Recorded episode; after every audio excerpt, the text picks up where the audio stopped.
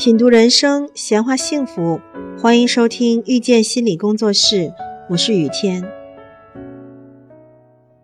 对认可的追求，人类从来没有停止过脚步，以至于很多人都有了这样的错觉：我不被夸是因为我不够优秀，做得不够好。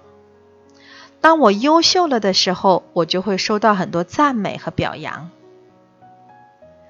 因为这样的逻辑存在，经常会让你觉得自卑或者生气。你那么努力，那么拼命，不知道你的心底是否也存在着这样的疑问：我真的是好的吗？每当你会了一个新技能，有了一定成绩，并尝试表现的时候，都在隐约有一份期待。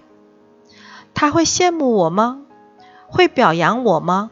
会觉得我很好吗？可是你是不是被夸，并不是单纯的你是不是优秀来决定的。被夸是两个人的事情，你有没有值得可夸的？他会不会夸你？这是两个人共同配合才能完成的。只因为你优秀，所以你就要被夸。这显然是自恋，而且是不公平的。除非我们去了解，在我们的潜意识里，什么情况下才能去夸别人，以及什么情况下我们夸不出来，我们才会知道别人为什么夸我们，或者为什么不夸我们。我们在什么时候才会去夸别人呢？在你面前，当我能够确认自己并不糟糕的时候，我才能由衷的夸出来。比方说，你真的很优秀，甩了我几条街，这时候我愿意表达我的羡慕和崇拜。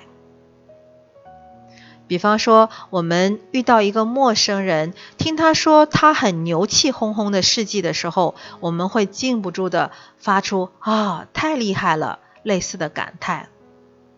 我们由衷的敬佩和欣赏他的宏伟业绩，觉得自己不如他，并不是一件什么可耻的事情，而且很正常。你真的很优秀，然而我没有这个部分，我并不在意。比方说，面对一个能歌善舞、心灵手巧的人，我们由衷的表达钦佩之情，因为我们不在乎自己有没有这个部分。可是，如果你的月薪一万，然而你的大学同学月薪两万，你夸起来就会困难些。如果你在意薪水和能力这些东西的话。如果你不觉得自己漂亮，你就很难由衷的去夸另外一个人的漂亮。我真的很优秀，我甩你几条街，这个时候我就能谦虚，我愿意放低自己，衬托别人，给你力所能及的欣赏、肯定和鼓励。这个时候，我们夸别人，实际上就是在夸自己。越是谦虚。越是在夸自己，你这么厉害，然而我比你更厉害，我根本就不需要通过你来认同自己，反而我愿意去认同你。比方说，你确认自己十分漂亮，这时候你就比较容易的夸别人漂亮。当我爱你，也相信你爱我的时候，我深深的知道你是接纳我的，你不会嫌弃我，我愿意给你我的赞美。在你面前，我不自卑，不自抗，我能发现自己的好，也能发现你的好。我舍得爱自己，也就舍得爱你。所以，夸别人的这种能力。